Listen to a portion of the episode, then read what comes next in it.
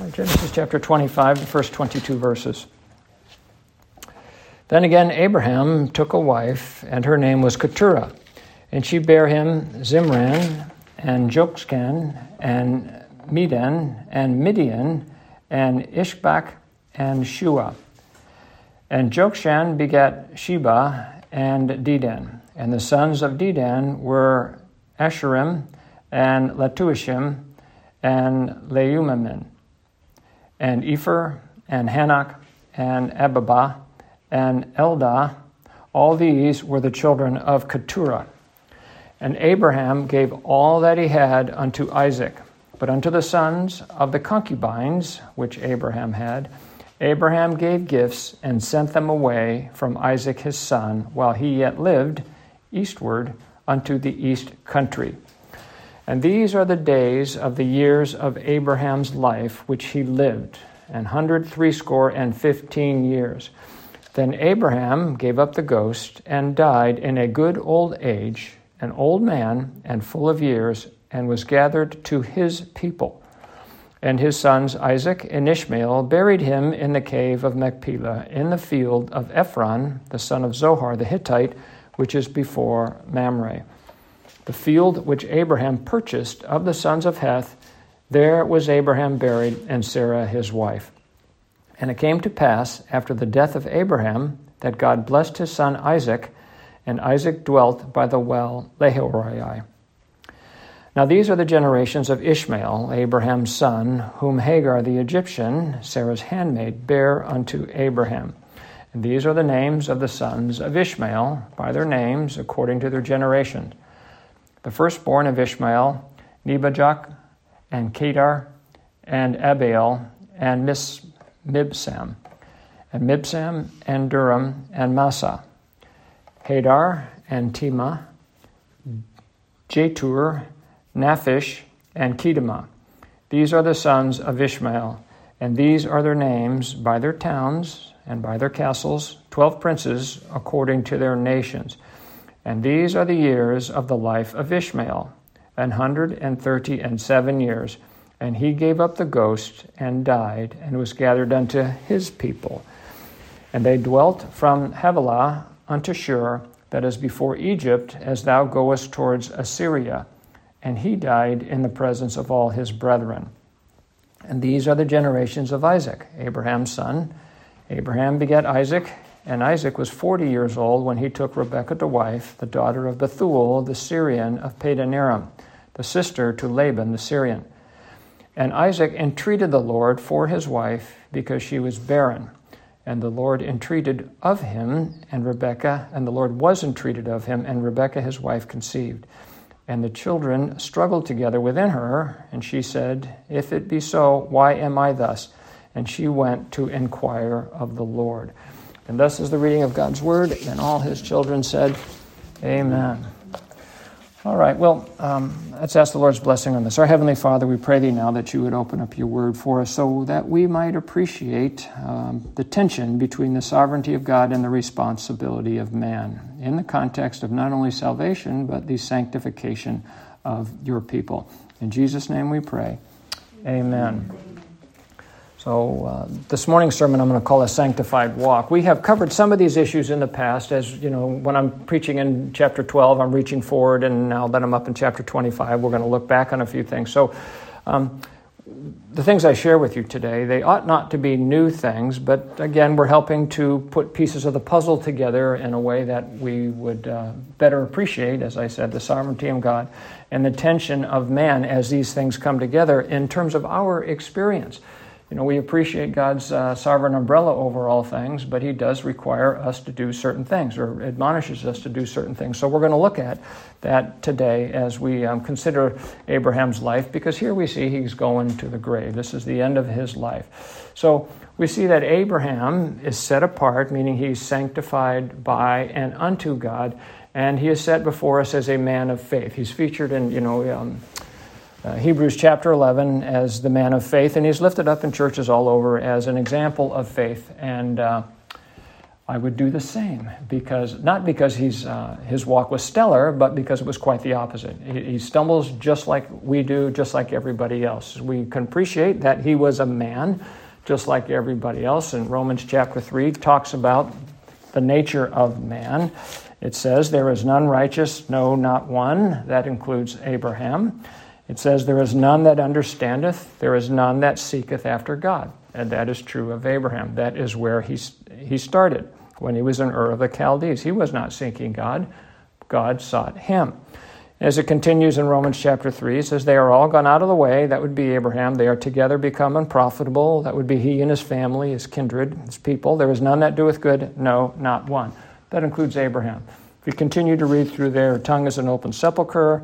With their tongues they've used deceit. The poison of asp is under their lip. Their mouth is full of cursing and bitterness. Their feet are swift to shed blood. Blood, destruction, and misery are their ways. The ways of peace have they not known. There is no fear of God before their eyes. That includes Abraham, just like it includes you and me. The Lord says of himself in uh, the Gospel of John, chapter 6, verse 44, that no man can come unto me unless the Father which has sent me draw him. And so we have to appreciate that um, Abraham, like all men, um, is, it can be said, he is a man of like passions. God has to draw him to Christ, as he indeed has drawn all of us. And so we can appreciate that he was called um, by God unto himself. The scripture tells us that he was called by God. In Acts chapter 7, Acts chapter 7, the, uh, verses 1 through 4. And the reason I'm sharing this with you is because, like I said, in so many churches he's lifted up as though he did something extraordinary, and I would say that he was obedient to the Lord, as indeed all are all the saints. But this gives us, uh, this gives the glory to God in the things that he has done. And so in Acts chapter 7, uh, the high priest uh, is questioning um, Stephen, and he said, Stephen, men and brethren, fathers and fathers, hearken the God of glory appeared unto our father Abraham when he was in Mesopotamia before he dwelt in Haran, and said unto him, Get thee out of thy country and from thy kindred, and come into the land which I shall show thee. So God has told him what to do. Verse 4 Then he came out of the land of the Chaldeans and dwelt in Haran, and from thence, when his father was dead, he, that would be God, removed him, Abraham, into this land wherein ye now dwell. So Stephen there is giving the credit for Abraham's relocation to God, and we see the same thing in Nehemiah chapter 7, chapter 9, verse 7. In Nehemiah 9 7, um, we read, Thou art the Lord the God who didst choose Abram and broughtest him forth out of Ur of the Chaldees and gavest him the name of Abraham.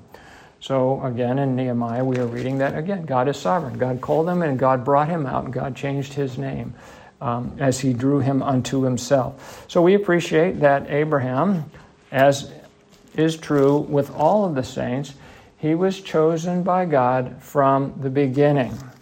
In Thessalonians, 2 Thessalonians chapter 2, we read in verse 13 God hath from the beginning chosen you to salvation through sanctification of the Spirit and belief of the truth, wherein he called you by our gospel to the obtaining of the glory of our Lord Jesus Christ. So, when you hear about people choosing Christ, making a decision for Jesus, you know that's not true. It was God who chose them, it was God who placed in their heart, it was God who drew them unto Himself. And that is nothing that anybody can take credit for. Nevertheless, there is the exhortation to believe on God. So, from the beginning, we were chosen, as was Abraham, unto salvation. Ephesians chapter 1, again, says similar verses, uh, similar words, and from verses 3 to, um, I'm going to read it to verse 6. Blessed be the God and Father of our Lord Jesus Christ, who has done something here, who has blessed us with all spiritual blessings in heavenly places in Christ. And in verse 4, according as he hath chosen us. God chose us in him, in Christ, before the foundation of the world, that we should be holy and without blame before him in love.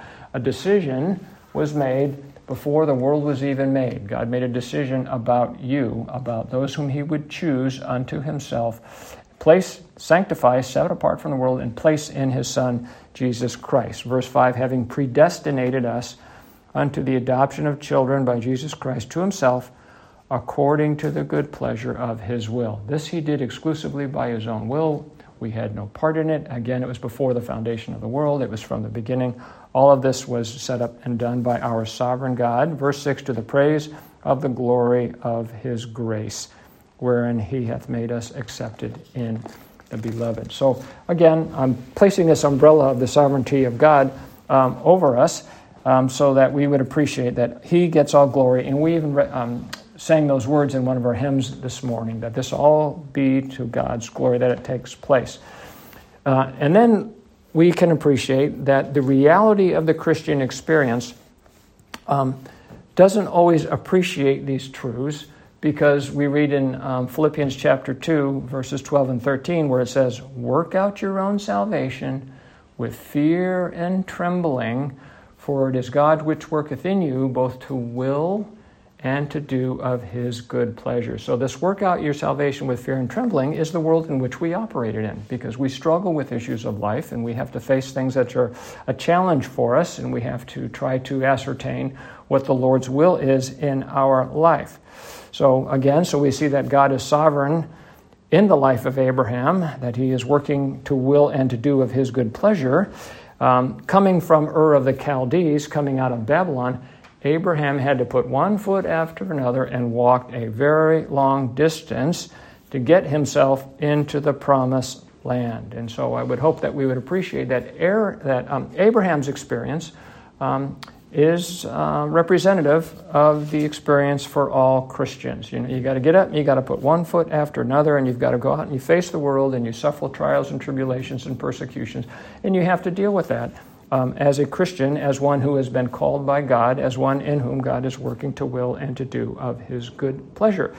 And so God calls us out of this world and he shepherds us on our walk of faith every step of the way um, with all of its trials and tribulations. Um, so last week I shared with us how a walk by sight makes us unfruitful Christians. We got that by looking at Matthew chapter 13.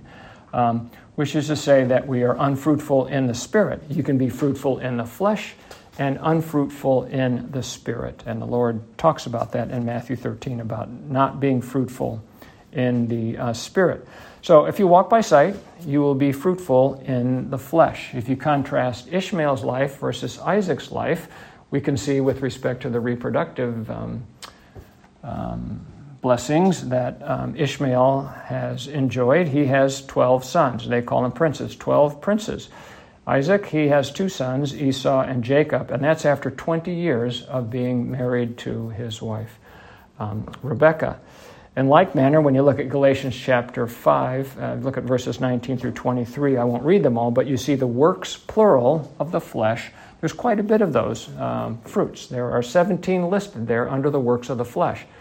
Then you go a little bit further, and it's not a coincidence that the works of the flesh are put first, and then comes the uh, fruit of the Spirit. It's actually singular, fruit singular of the Spirit. And the Lord lists nine that are there. So the works of the flesh are far more productive and produce uh, uh, what I will call evil fruit. Um, and the works, uh, excuse me, the fruit of the Spirit, that's God working in you to will and to do of His good pleasure, engaging in works that He has before ordained that we would walk in them. Those are all the fruit of the Spirit, and that's all characterized as singular.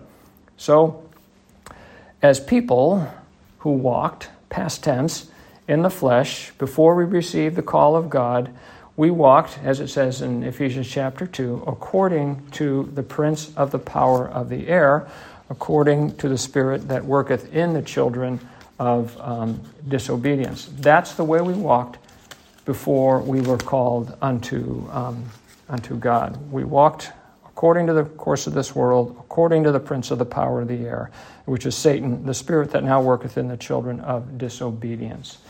Um, and we were walking amongst all of those um, people of the world. We had our conversation with them. In other words, we interacted with them.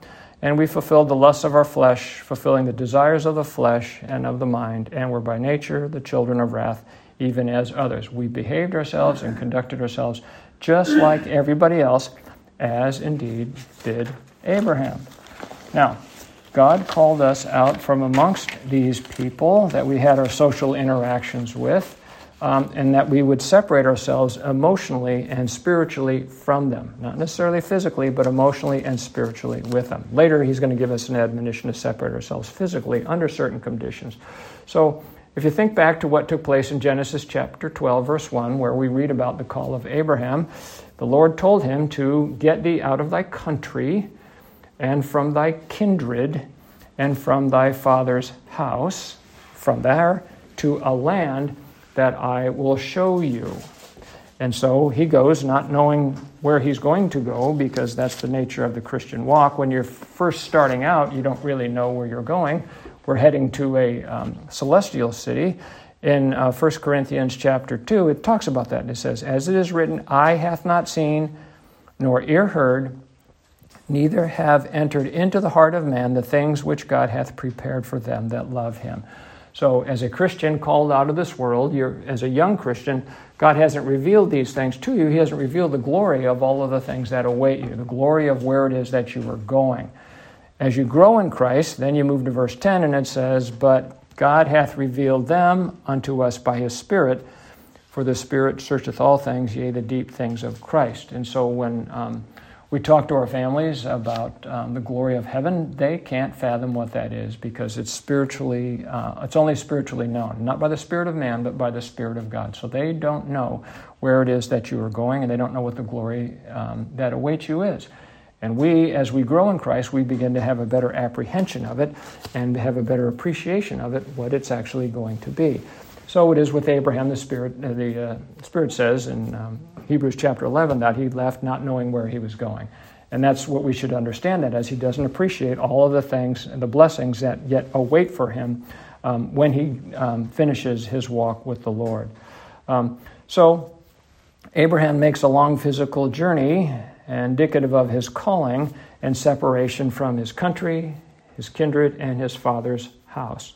Now most people, when they're called by the Lord, they remain in the proximity, the physical proximity of their family.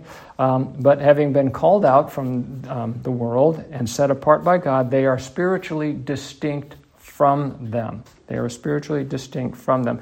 And this is illustrated if you happen to read Pilgrim's Progress by John Bunyan. The first time I read it, I thought he was actually leaving his family.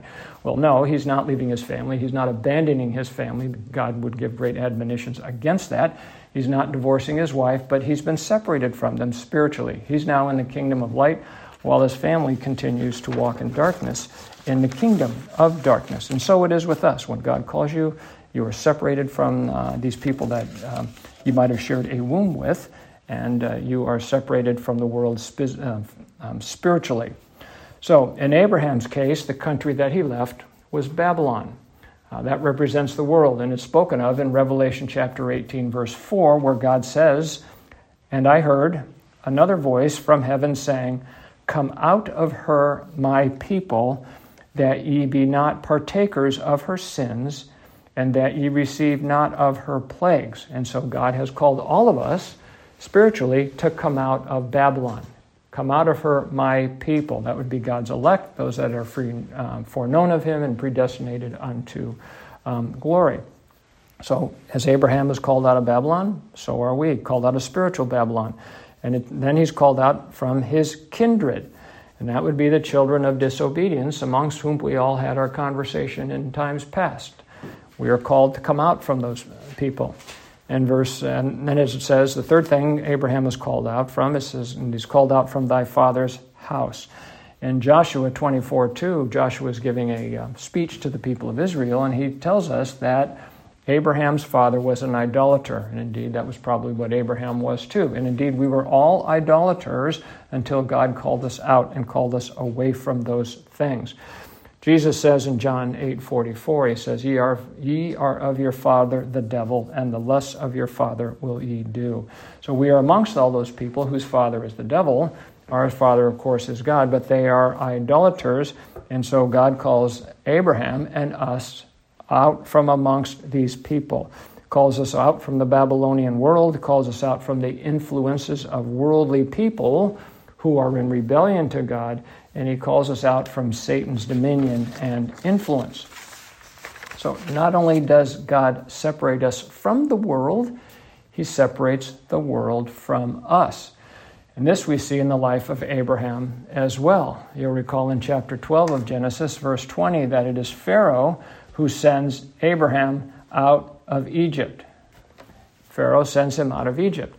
In chapter 20 of Genesis, it is Abimelech who has a vision of God not to touch Sarah. So God is working both sides of the equation. He's pulling us out from the world, and He's telling the world to leave us alone and remove the world from us.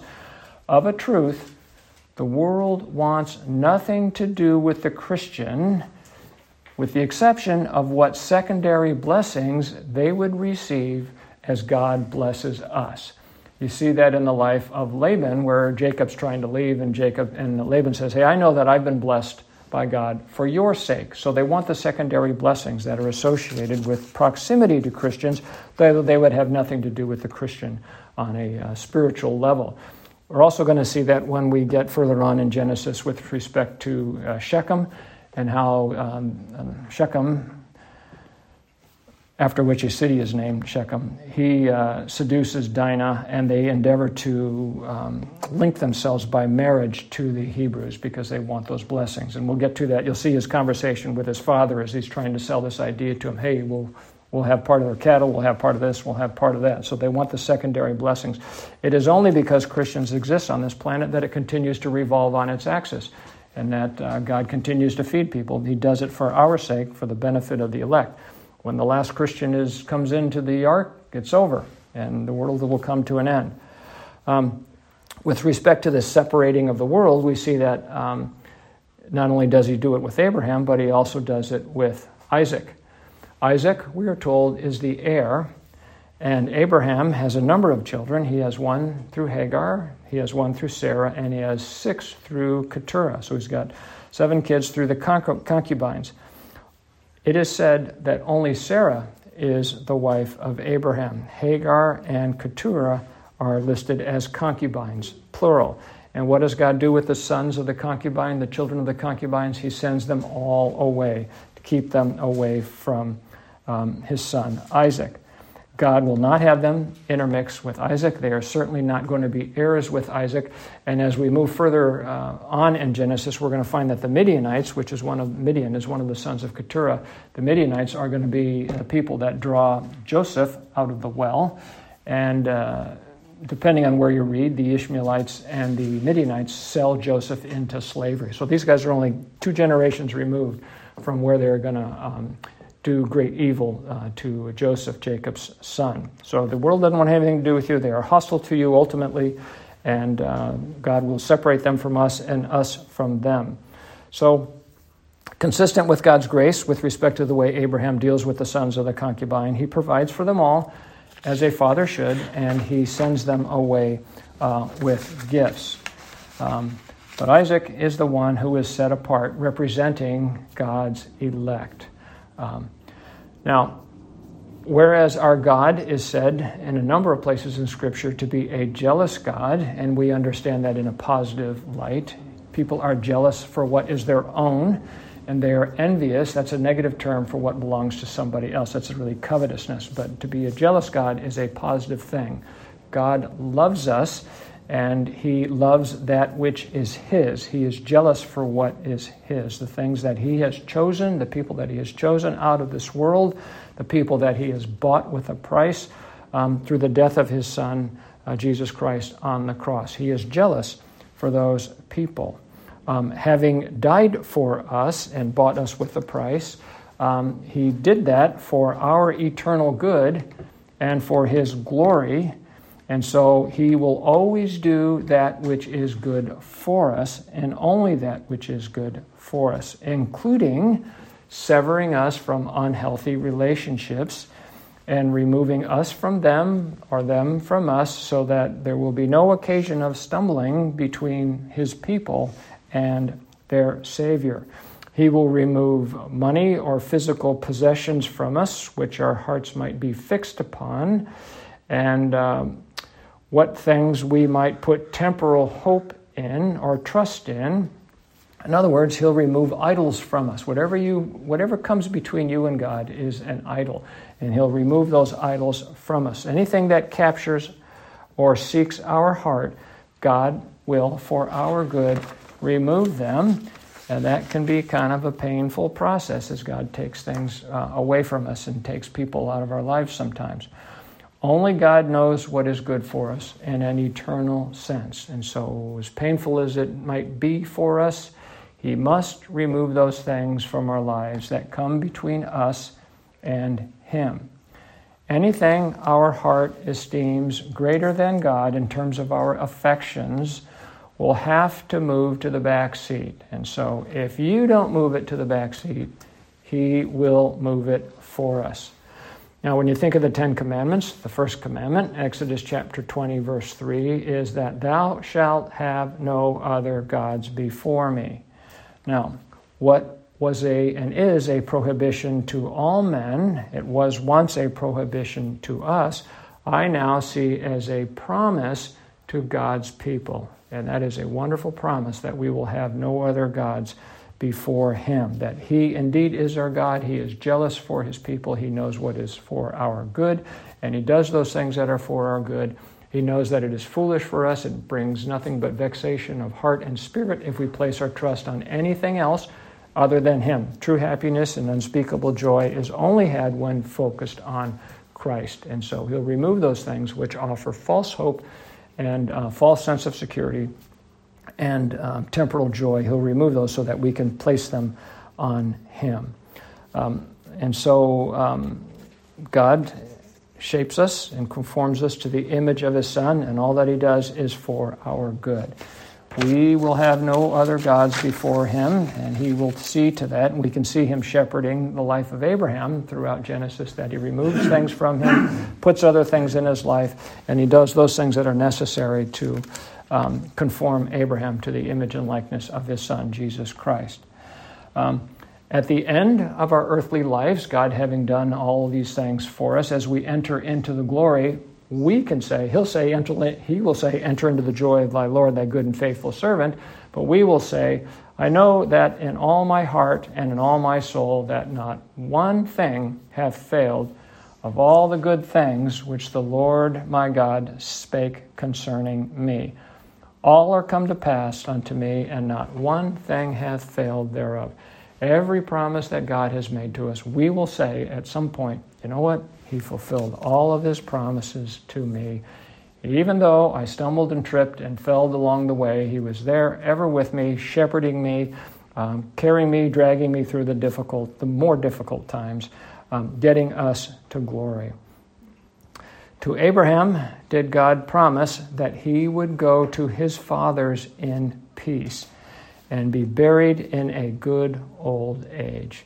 Now, he told that to Abraham a long time before he died, and that would be a blessing to hear those words that you will go to your fathers in peace and be buried at a good old age.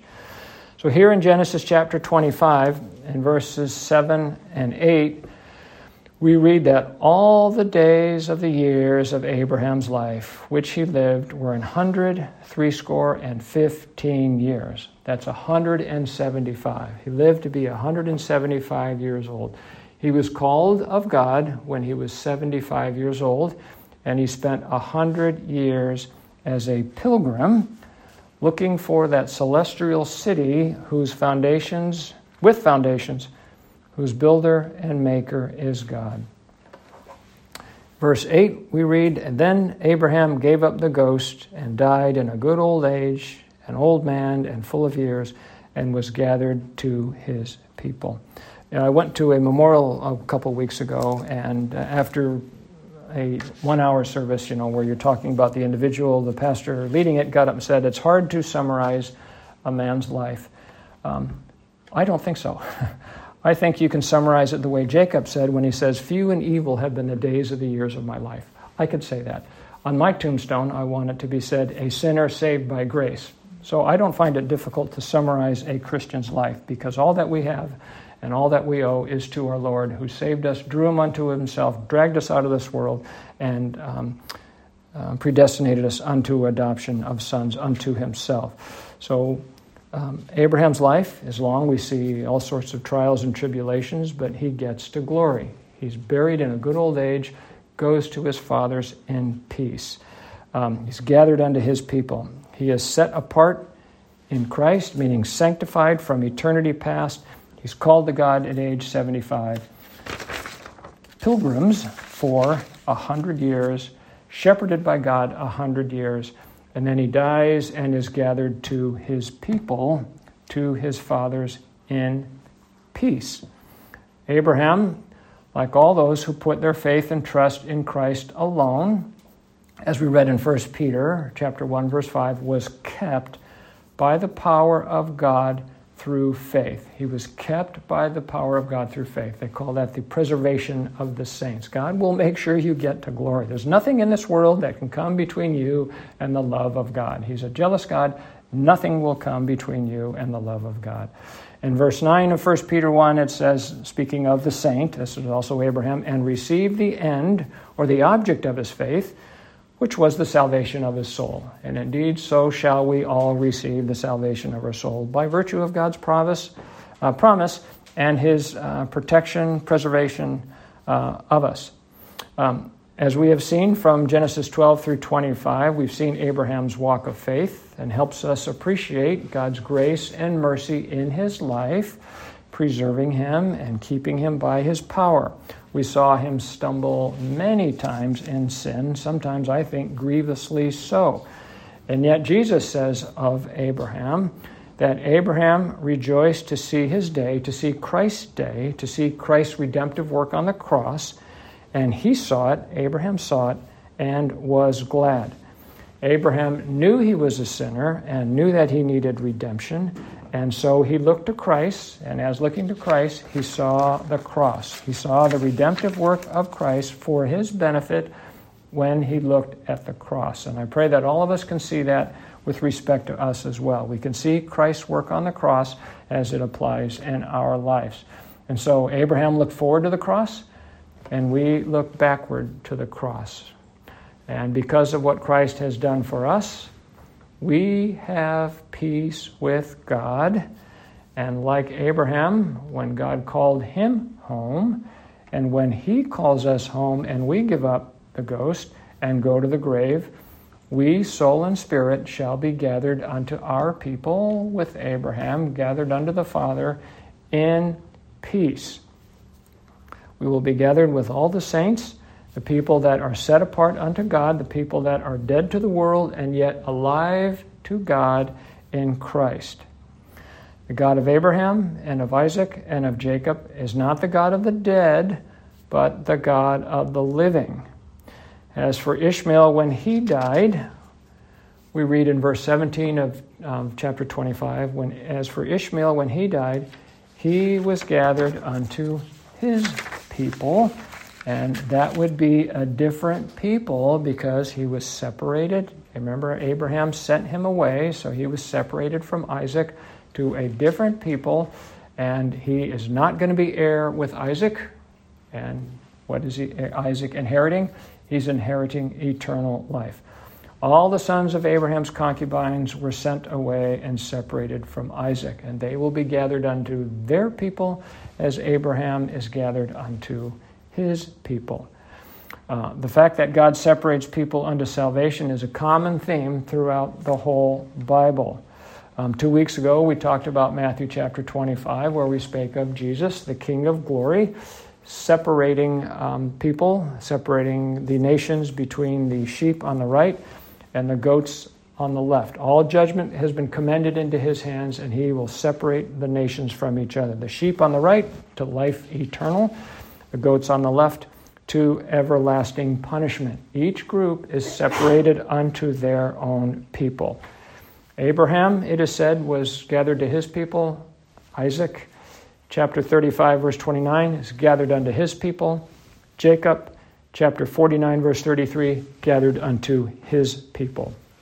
All three men with their respective wives. Sarah, Rebekah, and Leah are all buried in the cave of Machpelah, which we saw was a type of Christ.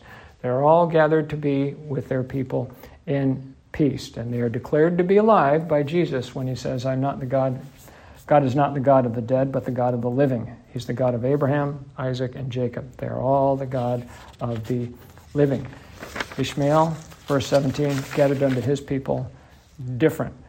Um, Ishmael, we saw that was God greatly blessed him in a temporal sense for Abraham's sake. He's blessed with towns and castles and nations. He's got 12 princes for son. He dies according to the name given to him by God. In Genesis chapter 16, verse 12, God tells uh, Hagar about Ishmael. He's going to be called Ishmael. And in verse 12 it says, He will be a wild ass of a man. His hand will be against every man, and every man's hand against him. And he shall dwell in the presence of all his people. Not only did he dwell in the presence of his people, unlike Abraham, who was called out, Isaac set apart, Jacob set apart. He, not only did he dwell amongst his people, he died amongst his people too. If you, in Genesis chapter 25, in verse 17, it says, And these are the years of the life of Ishmael, 130 and seven years. And he gave up the ghost and died and was gathered unto his people. Verse 18, And they dwelled from Havilah unto Shur, which is before Egypt, as thou goest to Assyria. And he died in the presence of all his brethren. The second word uh, translated as died there in verse 18 is also translated elsewhere as fell. He fell amongst his people. So it's quite suggestive that as his hand was against every man and every man's hand against him, it's quite likely that he was actually slain uh, by these people. That death, that death is mentioned twice.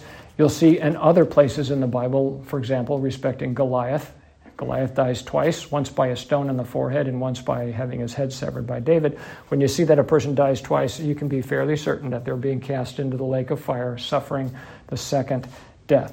So he's gathered unto his people, and Isaac and Abraham, Jacob are all gathered unto their people in their deaths. Genesis chapter 1 talks about the separation from the very beginning of the Bible, it speaks about separating light from dark, day from night. In 1 Thessalonians 5, um, verse 5, it helps us to appreciate what's in view there is a spiritual reality.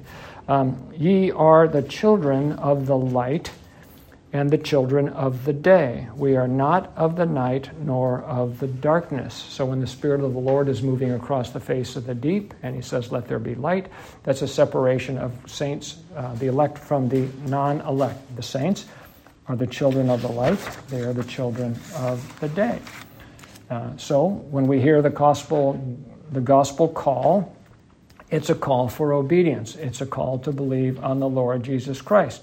Genesis chapter 1, we read about the sovereignty of God, God separating people, and yet we get into the Gospels and we see that the Lord is calling people and they must obey. God commands every, people everywhere to believe on his, on his Son, Jesus Christ. You're commanded to believe on him.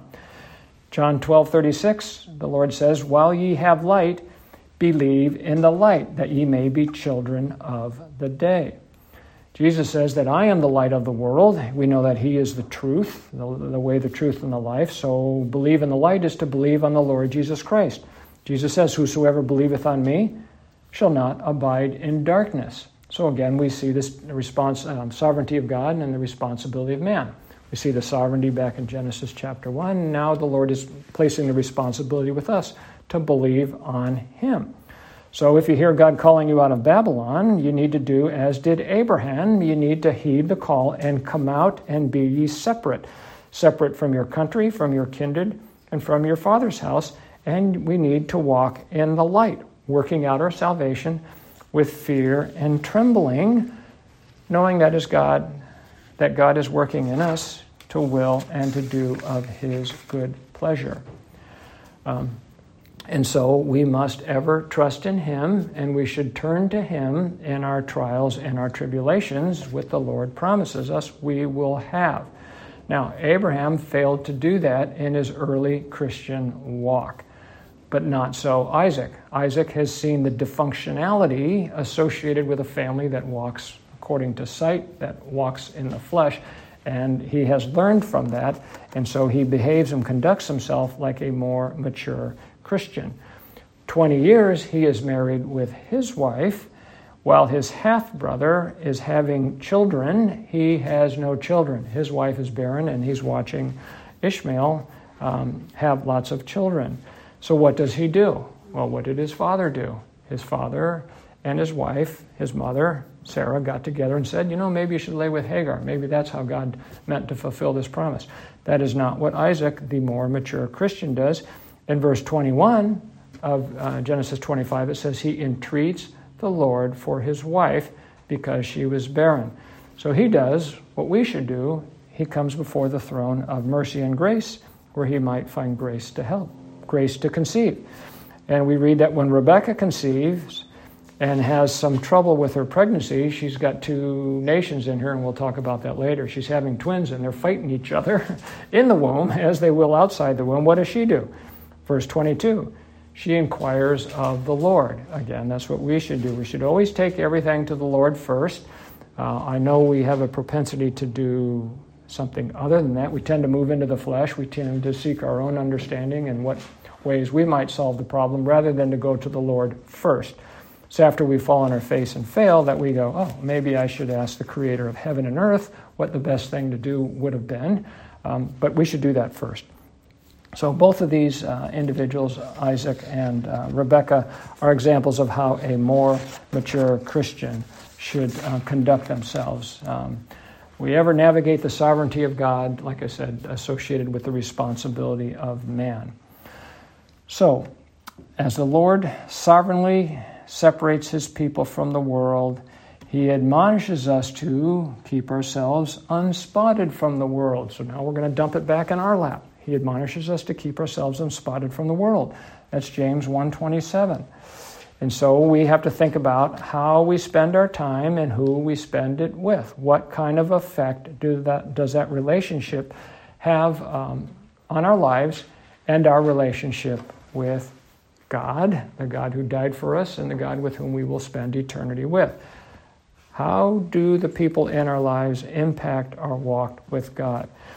Scripture says if the people walk disorderly, whether they are Christians or not, God says to withdraw yourself from them. That's 2 Thessalonians chapter 3 verse 6. If they try to advance the idea that material gain is godliness, God says to withdraw yourself from them. That's 1 Timothy 6 5. We are admonished to crucify the flesh with the affections and the lusts we are told to deny ourselves and to take up our cross and follow Christ. And so you can think of these things as what I call participatory sanctification or experiential sanctification, because that's the reality of the Christian walk. You are faced with these things, and God admonishes you in terms of what things you should do and what things you should not do. So, He's sovereign over all things, but again, He tells us what we should and should not do.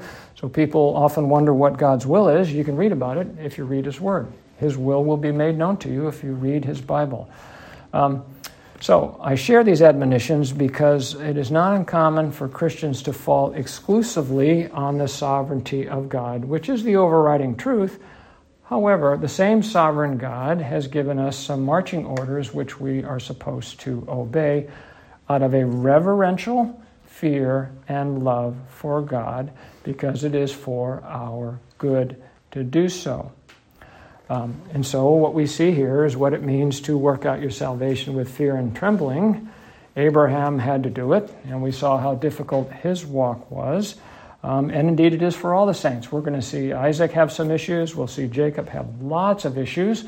We'll see Joseph have some issues, and it works all the way down. Moses, David, all Christians have issues with this world, and all Christians are admonished to um, walk circumspectly, circumspectly, keep ourselves from the world, and uh, be mindful of what activities you engage in and what that has to do, how that affects your relationship um, with God.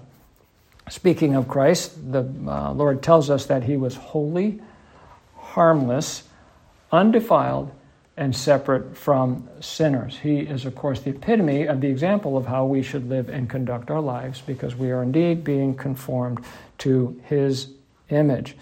And so, again, I fall back on the summary of my life and the life really of all saints, and that is we are sinners saved by grace. Few and evil will be the days of our lives, and then we shall uh, be gathered unto our people, unto God's people, in peace. Amen.